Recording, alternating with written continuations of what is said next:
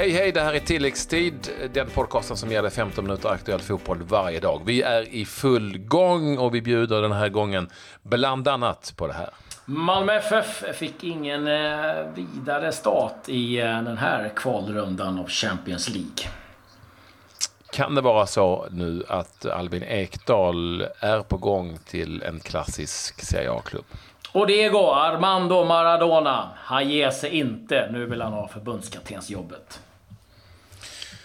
Ja du, klart han ska ha det. Sa du, var du lite Göteborgslustig och sa att Malmö FF inte fick någon vidigare start eh, i eh, Nej, i det, var, det var en ofrivillig ja. Eh, Göteborgsvits eh, faktiskt. Ja. Jag är inte så bra på dem. Så att, eh, men, eh... Nej, det är jag ganska bra på ja. kan jag säga. Och dessutom är jag i Göteborg just nu. Men jag ska inte köra vidare på det. Jag såg däremot matchen. Den alltså mellan Malmö FF och Eh, Vidi, eller Videoton, vilket du nu vill. Eh, det ungerska mästarlaget. Det blev 1-1 till slut och det var en matchbild som det heter ibland, som man brukar prata om, som var relativt väntad. Mot det här Videoton då som spelar eh, väldigt lågt och smart, vilket innebar att man med den fotbollen tog sig Eh, vidare mot Ludokoret som ju är, egentligen är mycket bättre och starkare på pappret än Vidi och eh, hade faktiskt någonting 14-1 i skott på mål tror jag i de här matcherna. Men Videotron gick vidare med, med eh, ett enda mål och noll insläppta. Nu blev det 1-1 här. Malmö FF tog ledningen efter en rätt risig första halvlek så gjorde Rössler, det ska jag ändå säga, ge honom cred för det, en bra byte som det heter. Han tog ut Eh, Traustason, mittfältaren som inte alls var lyckad på mitten eh, mot ett man-man spelande Vidi och satte in Lewicki och flyttade upp Christiansen och det blev väldigt lyckat. Lewicki var bra. och Christiansen kom loss lite, gjorde också det match, Malmös enda mål efter en, efter en timme. Och då såg det lite ut som att Malmö hade greppet i det här mötet.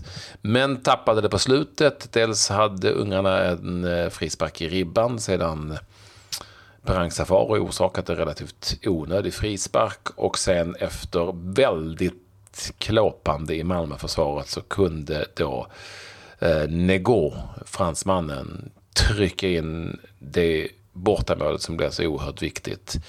Summa summarum, ja Malmö borde ha vunnit den här matchen. Det var, var klart mycket bättre i form av hemmafavör. Saknade givetvis Carlos Strandberg kändes det som, även om Marcus Antonsson var helt okej. Okay. Eh, och jag tycker att det fortfarande är relativt öppet inför en retur. Det här är 50-50 mellan de här bägge lagen.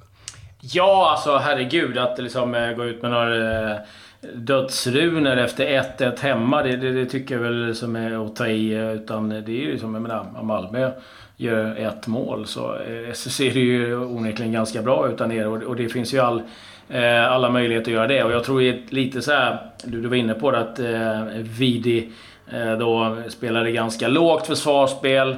Eh, det tror jag inte de känner att de kan göra på riktigt på samma sätt på, på egna hemmaplanen. Utan då liksom ja. det. Och det, det är ju det som är lite problemet med det här resultatet, att de kanske kan göra det. För att de är väldigt bra på att göra just det. Eh, och det hade varit lite skillnad om Malmö hade vunnit den här matchen. Och det som, är, det, det som kanske också är, är, lite tungt för Malmö just att det avgörandet sker på bortaplan. Det är, kan ju av hävd vara problematiskt. Men de hade ju 1-1 hemma mot Cluj, som du minns, och gick vidare på att de hade vunnit borta med 1-0. Ingen jättestor skillnad på Cluj och Vidi egentligen kan jag tycka i kapacitet. Kanske lite men inte jätte, jätte, jättemycket inte. Eh, så att ja, men det finns möjligheter fortfarande för Malmö FF att ta sig vidare här i Champions League-spelet. Jag är mest lite orolig över att de det ser inte så bra ut för de svenska lagen i Europaspelet. Det är ju inte många segrar här på de senaste matcherna. Det är ju egentligen inga alls. Vi tänker efter och räknar för om vi ska ganska många matcher tillbaka här under årets eller säsongens eh Europaspel. Så det, det, är väl lite jobbigt i så fall eh, helt enkelt. Det finns möjligheter. Vi får se i nästa vecka helt enkelt. Det finns stora möjligheter för Malmö att ta sig vidare ytterligare ett snäpp och säkra till att börja med en Europa League-plats. Ja. Så gör man om man eh, slår vid. Precis. Vi, får hoppas att eh, de reder ut det här, Malmö FF. Eh, lite övriga eh, resultat. Eh, vi har Dinamo Zagreb besegrade Astana eh, borta, 2-0. Eh, Bate Borisov mot eh, Karabach, 0-1. Bate Borisov tog segern där. Eh, Slavia Prag, Dynamo Kiev 1-1. Standard Liège mot Ajax. Där ledde Ajax borta med 2-0. Eh, gamle Huntelaar gjorde mål bland annat. Mm. Men Standard Liège kom tillbaka och kvitterade på tilläggstid, 95 minuten, på straff. Ehm, och ett viktigt mål givetvis för Standard. Röda Stjärnan fick bara 1-1 hemma mot Spartak Ternava. Eh, inget vidare resultat. Och Benfica, Fenerbahce, stormatchen i den här rundan. Där vann Benfica med 1-0 hemma. Cervi, Franco Cervi var det som gjorde matchens enda mål.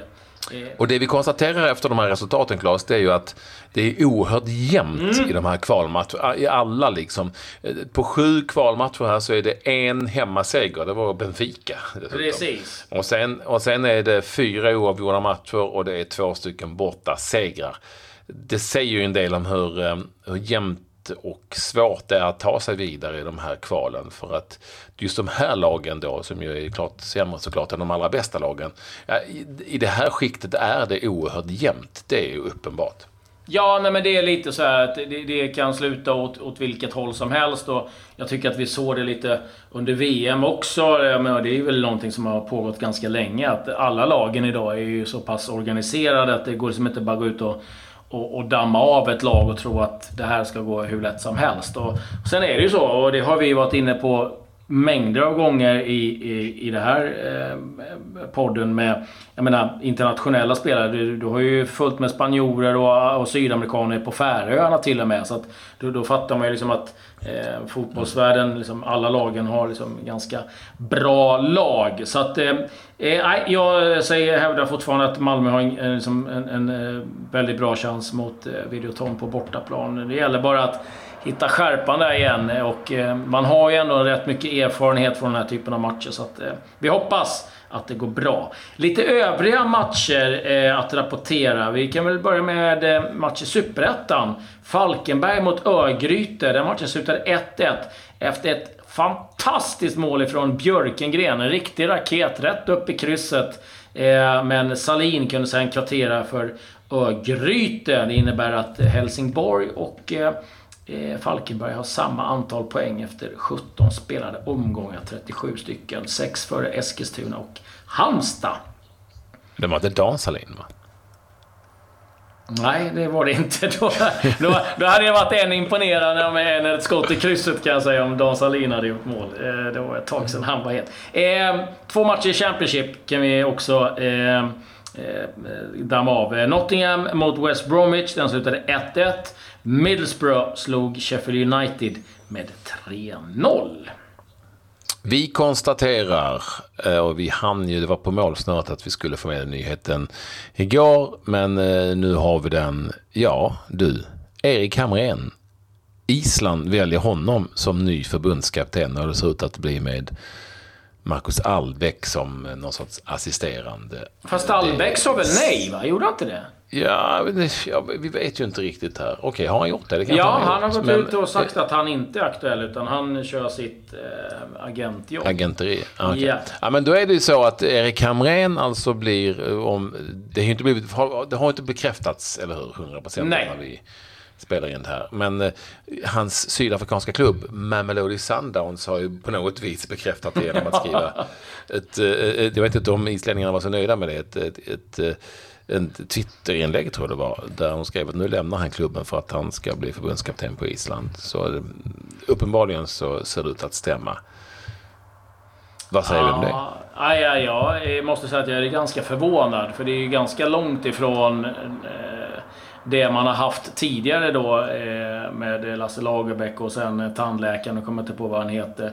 Men eh, som då hoppade av. De har ju varit ganska lika i sitt ledast, sätt att leda laget och sätt att spela. Sen har han väl liksom skruvat lite mer och kanske varit lite mer offensiv. Den som var senast här nu. Men ja, det blir spännande. Så mycket kan jag säga. Scheinur. Ja. jag vet inte. Tandläkaren heter alltså då Heimir Hallgrímsson. Det är lätt att bara säga tandläkaren för att eh, det är mest, det är mest känd som. En väldigt trevlig prick.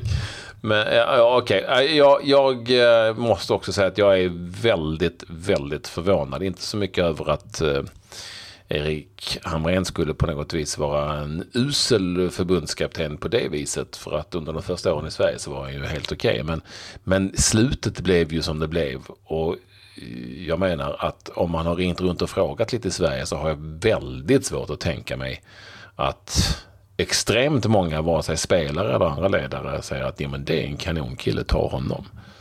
Men men, de har väl gjort nej. en bedömning om att det är liksom svenskt som gäller. Eh, uppenbarligen. Och eh, vi får eh, helt enkelt inte glömma att norsk fotboll är relativt stort på Island. Och där var ju... Erik Stone, ja där har ju fina framgångar. Exakt, så att, så att jag menar det kan också spela roll. De kanske skiter liksom i vad någon vi här i Sverige tycker. Så ja, och oavsett så önskar vi Erik lycka till om han nu får jobbet. När det Absolut. ja, men det ser väl ut som han får jobbet helt ja. enkelt. Så är det. I lite övriga eh, nyheter, kan väl börja med några övergångar som eh, då är klara. Eh, på tal om konstiga. Joe Hart har köpts loss av Burnley för 4 miljoner pund. Eh, och det är lite konstigt kan man tycka, när de redan har två eh, i stort sett landslagsmålvakter, varav en nu är skadad. Men eh, in kommer han i alla fall, Joe Hart, och lär väl få spela en del i början. Sen eh, är jag tveksam till om att det blir mycket mer spel för hans del. Men eh, eh han, han får kämpa på, Joe Hart, eh, helt enkelt. Callum Chambers, eller lämnar Arsenal för att spela i Fulham nästkommande säsong. Det är lån ett år. Och eh, får se hur han lyckas där. Eh, vi har också en hel del eh, rykten och det är ju Chelsea som det handlar mycket om nu. Courtois vägrar ju fortfarande att eh, komma till träningen och fått böter 200 000 pund. Han vill till Real Madrid. Nu verkar det som att då Chelsea kommer ta Kepa en eh, målvakt som eh, spelar i Athletic Bilbao, som Real Madrid var intresserad av eh, förra säsongen. Han kommer kosta 800 miljoner kronor runt där. Han har utköpsklausul på 80 miljoner euro. Blir den dyraste någonsin då. Och mm. eh, så är det också snack om att Bakayoko kommer att eh, lämna Chelsea och gå på lån till Milan. Och sen har vi lite övergångar i Sverige. Eller? Ja, det, för det ser ut som att Elfsborg tappar en av sina absolut bästa spelare. Isam Jebali eh, sägs vara på G till Rosenborg. Eh, och det är ju förstås ett tufft tapp eh, för Elfsborg i det läget som de är just nu. Men jag utgår från att de behöver pengarna helt enkelt. Ehm, så Isam Jebali till Rosenborg. Har vi eh, Nej, det tog vi inte upp. Nej, men alltså, eh, vi sa det i löpet, ja. Albin Ekdal eh, verkar inte riktigt vara klart var han ska någonstans. Det har varit en hel del klubbar i rörelse. Cagliari Sporting från Lissabon och lite sådär. Och nu så talas det om Sampdoria och det är ju en klubb som hans agent säger att han gärna vill spela i och det kan jag förstå. Det är en bra klubb helt enkelt för eh, Ekdal kan jag tänka mig eh, ännu ingenting klart. Vi vet inte riktigt om det här är ett utspel från agenten för att det, ska, det kan ju vara så i ett sånt här läge. Ekdal spelade ju inte för Hamburg som ligadebuterade mot eh, Holstein Kiel här förra veckan. Men är tillgänglig Eh, faktiskt för HSV fortfarande. Eh, men att han inte spelade var väl ett tecken om något helt enkelt. Ja, sen ryktas det väl om att eh, vad jag kunnat italienska rapporter är att de är ganska långt ifrån vad det gäller bedömning av hur mycket det ska kosta. Och det var ganska stora skillnader. Jag tror att Hamburg pratar om 25 miljoner medan andra laget vill ha typ 10 eller 15. Så att, Mm. vi får se lite vad, vad som händer. Eh, jag ska dra lite snabbt också, lite intressant där. Vi har ju nämnt det några gånger att transferfönstret stänger alltså på torsdag eh, i England. Eh, den nionde här nu. Och Eh, kom fram lite intressanta siffror, för det är en del också som börjar få panik. Och det börjar gnällas ifrån eh, tränare som eh, Pochettino som tyckte att det här var en kanonidé för eh, när det röstades igenom. Och tycker nu att det är en riktigt dålig idé, för nu har inte han fått in en, en, en enda spelare. Eh, men om man tittar hur det har sett ut de senaste åren. Så 2016 så gjordes det 136 övergångar under sommaren i Premier League. 43 av dem kom från den 7 augusti till den 31 augusti. Året efter, 2017, gjordes 135 övergångar under hela transfersommaren. 44 av dem gjordes då den 7 till den 31 augusti. Så här långt har det gjorts 95. Och ska man då komma upp i de här siffrorna, då har man alltså två dagar på sig att eh, göra runt en eh, 40, eh, 45 värvningar. Så att det kommer att vara bråda dagar eh, här nu framöver och eh, lite panikvärvningar kan jag också Eh, tänka mig. Eh, när vi är inne på svenska då, som jag var där bara snabbt. Senaste klubb som nu ryktas kring Saman Ghoddos, och där är rykten, det kommer sådana hela tiden kring honom, eh, är den spanska nykomlingen då i La Liga, Huesca. Huesca. De har du ingen större koll på va? Nej, inte jag heller. Och jag tror att det stavas ju med H. Huesk. Jag tror att det uttalas Uesk. Helt enkelt. Eh, sägs vara ledande i den jakten. Det lär väl vara fler klubbar som dyker upp innan det är klart här i dagarna. Men allting tyder väl på att eh, han försvinner, Saman Ghoddos helt enkelt. Hur är det med Diego då? Diego är förbannad. Igen. Eh, nu är han förbannad på journalister och eh, andra tv-personligheter och även då förbundet. För han kan absolut inte förstå att han inte nämns som en av kandidaterna till att bli ny förbundskapten i Argentina. Han ledde ju laget 2010. Och jag vet inte, det känns som att du och jag kanske kan komma på ett par anledningar till varför han kanske inte är högaktuell. Uh, man kanske kan börja med att inte bli utburen ifrån matcher och, och ge fingret till lite olika människor. Eller att han har varit där en gång tidigare och det enda han gjorde var att håna spelarna. Det, här, det finns, jag var på en fantastisk presskonferens i Sydafrika, VM 2010, när han kom in med cigarr och eh, glitter i öronen och en, alltså en länk runt, guldlänk runt halsen. Som det var ett under att, att han överhuvudtaget kunde resa sig upp från stolen med den länken runt halsen, kommer jag ihåg. Där han eh, i stort sett, det var inför Argentinas VM-premiär den gången och han pratade bara om sig själv i 20 minuter. Helt och, fantastiskt. Och gärna, det kan också vara ett skäl. Och gärna i, i tredje person. I tredje person, ja absolut. Fantastiskt. Nej, det, så, det, finns ju, det finns ju ett par skäl kanske till att uh, det finns, uh, ja och hans framgångar som tränare Hålla förbundskapten har ju inte varit så jättestora. Att inte Island gick på Degon, det hade varit något. Det hade varit någonting. Det hade varit mycket bättre än annat. Ja, efter, efter Lagerbäck och tandläkaren Diego Armando Maradona. Ja, ja det hade mm. varit... Nu gick de på Shining. De gick de på Shining istället. Ja, det gjorde de. Vi eh, får se om det skiner på Island även eh, framöver. Eh, återigen eh, ska jag puffa för eh, intervjun du gjorde med eh, Broa Nouri. Otroligt roligt och väldigt också kul intressant att höra hans eh, åsikter lite om Östersund. Både det som har varit och det som komma skall. Alltid kul att höra någon som har klivit av lite grann, som har bra inblick i eh, hur han ser på Östersund just nu. Mycket intressant. Lyssna på den. Med det säger vi tack och hej. Ajöken.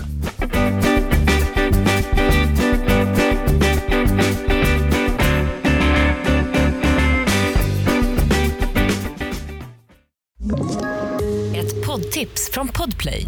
I fallen jag aldrig glömmer djupdyker Hasse Aro i arbetet bakom några av Sveriges mest uppseendeväckande brottsutredningar går vi in med hemlig telefonavlyssning och, och då upplever vi att vi får en total förändring av hans beteende. Vad är det som händer nu? Vem är det som läcker?